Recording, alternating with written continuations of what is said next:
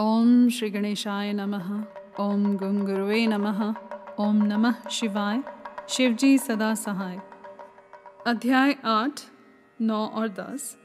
पाँच कृत्यों का प्रतिपादन। प्रणव एवं पंचाक्षर मंत्र की महता ब्रह्मा विष्णु द्वारा भगवान शिव की स्तुति तथा उनका अंतर्ध्यान। ब्रह्मा और विष्णु ने पूछा, प्रभो, सृष्टि आदि पाँच कृत्यों के लक्षण क्या हैं?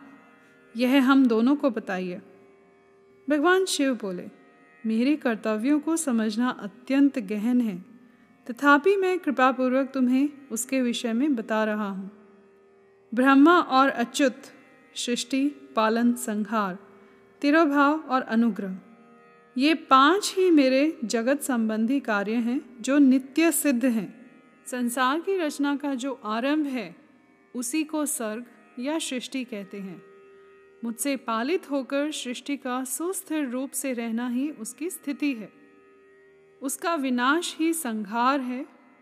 प्राणों के उत्क्रमण को तिरोभाव कहते हैं।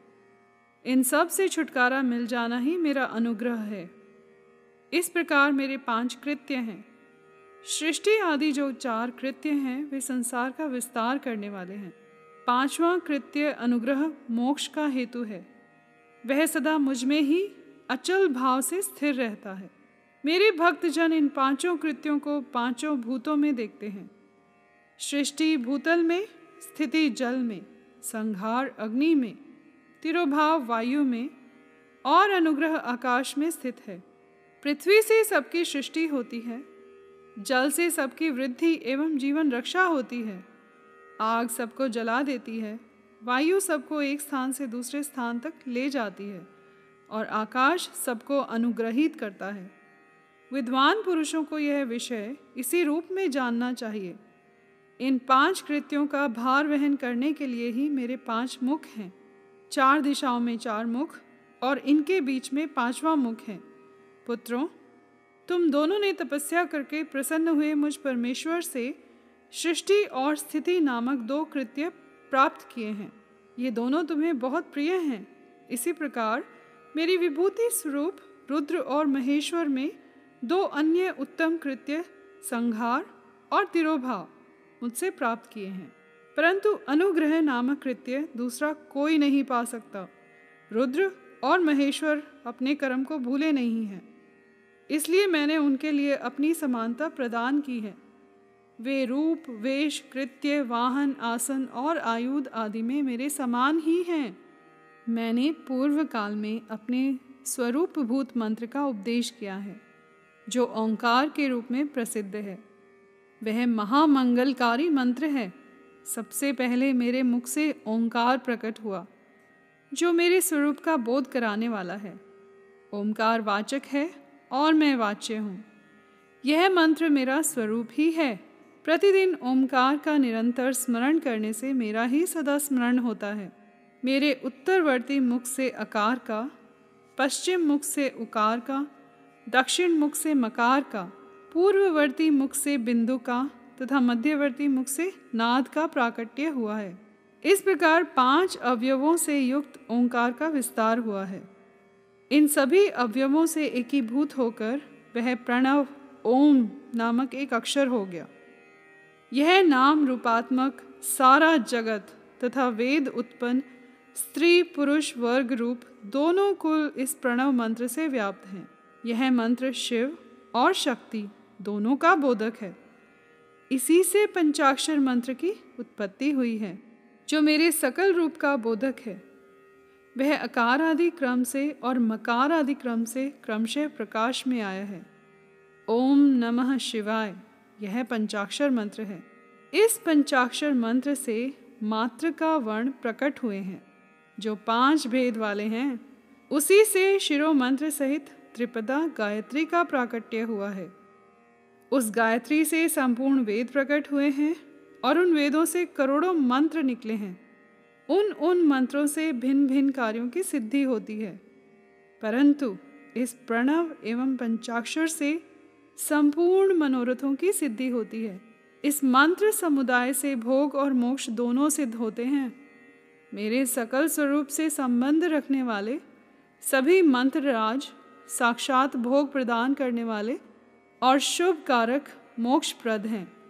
नंदिकेश्वर कहते हैं, तदंतर जगदम्बा पार्वती के साथ बैठे हुए गुरुवर महादेव जी ने उत्तराभिमुख बैठे हुए ब्रह्मा और विष्णु को पर्दा करने वाले वस्त्र से आच्छादित करके उनके मस्तक पर अपना कर कमल रखकर धीरे धीरे उच्चारण करके उन्हें उत्तम मंत्र का उपदेश दिया।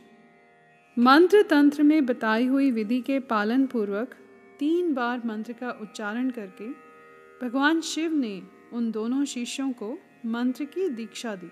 फिर उन शिष्यों ने गुरु दक्षिणा के रूप में अपने आप को ही समर्पित कर दिया और दोनों हाथ जोड़कर उनके समीप खड़े हो उन देवेश्वर जगत गुरु का स्तवन किया। ब्रह्मा और विष्णु बोले, प्रभु, आप निष्कल रूप हैं। आपको नमस्कार है। आप निष्कल तेज से प्रकाशित होते हैं। आपको नमस्कार है। आप सब के स्वामी हैं। आपको नमस्कार है। आप सर्वात्मा को नमस्कार है। अथवा सकल स्वरूप, आप महेश्वर को नमस्कार है। आप प्रणव के वाचार्थ हैं।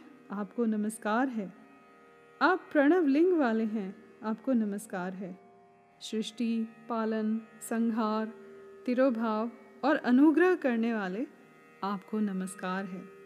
आपके पाँच मुख हैं, आप परमेश्वर को नमस्कार है। पंच ब्रह्म स्वरूप, पाँच कृत्य वाले आपको नमस्कार है। आप सबके आत्मा हैं, ब्रह्म हैं, आपके गुण और शक्तियाँ अनंत हैं, आपको नमस्कार है। आपके सकल और निष्कल दो रूप हैं। आप सदगुरु एवं शंभु हैं। आपको नमस्कार है। इन पद्यों द्वारा अपने गुरु महेश्वर की स्तुति करके ब्रह्मा और विष्णु ने उनके चरणों में प्रणाम किया। महेश्वर बोले, आर्द्रा नक्षत्र से युक्त चतुर्दशी को प्रणव का जाप किया जाए तो वह अक्षय फल देने वाला होता है। सूर्य की संक्रांति से युक्त महा आर्द्रा नक्षत्र में एक बार किया हुआ प्रणव जप कोटि गुने जप का फल देता है।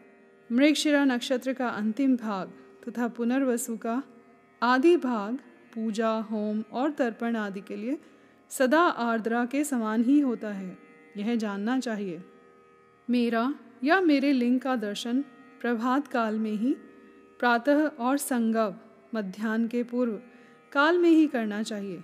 मेरे दर्शन पूजन के लिए चतुर्दशी तिथि निशीत व्यापनी अथवा प्रदोष व्यापनी लेनी चाहिए, क्योंकि परिवर्तनी तिथि से संयुक्त चतुर्दशी की ही प्रशंसा की जाती है। पूजा करने वालों के लिए मेरी मूर्ति तथा लिंग दोनों समान हैं। फिर भी मूर्ति की अपेक्षा लिंग का स्थान ऊँचा है। इसीलिए मुमुक्षु पुरुषों को चाहिए कि वेर से भी श्रेष्ठ समझकर लिंग का ही पूजन करें। लिंग का ओमकार मंत्र से और वेर का पंचाक्षर मंत्र से पूजन करना चाहिए। शिवलिंग की स्वयं ही स्थापना करके अथवा दूसरों से भी स्थापना करवा कर उत्तम द्रव्य में उपचारों से पूजा करनी चाहिए। इससे मेरा पद सुलभ हो जाता है। इस प्रकार उन दोनों शिष्यों को उपदेश देकर भगवान शिव वहीं अंतर्धान हो गए। यहाँ पर अध्याय दस समाप्त हुआ। कर्पूर गौरम, करुणावतारम, संसार सारम, भुजगेंद्रहारम सदा वसन्तं हृदयारविन्दे भवं भवानी सहितं नमामि।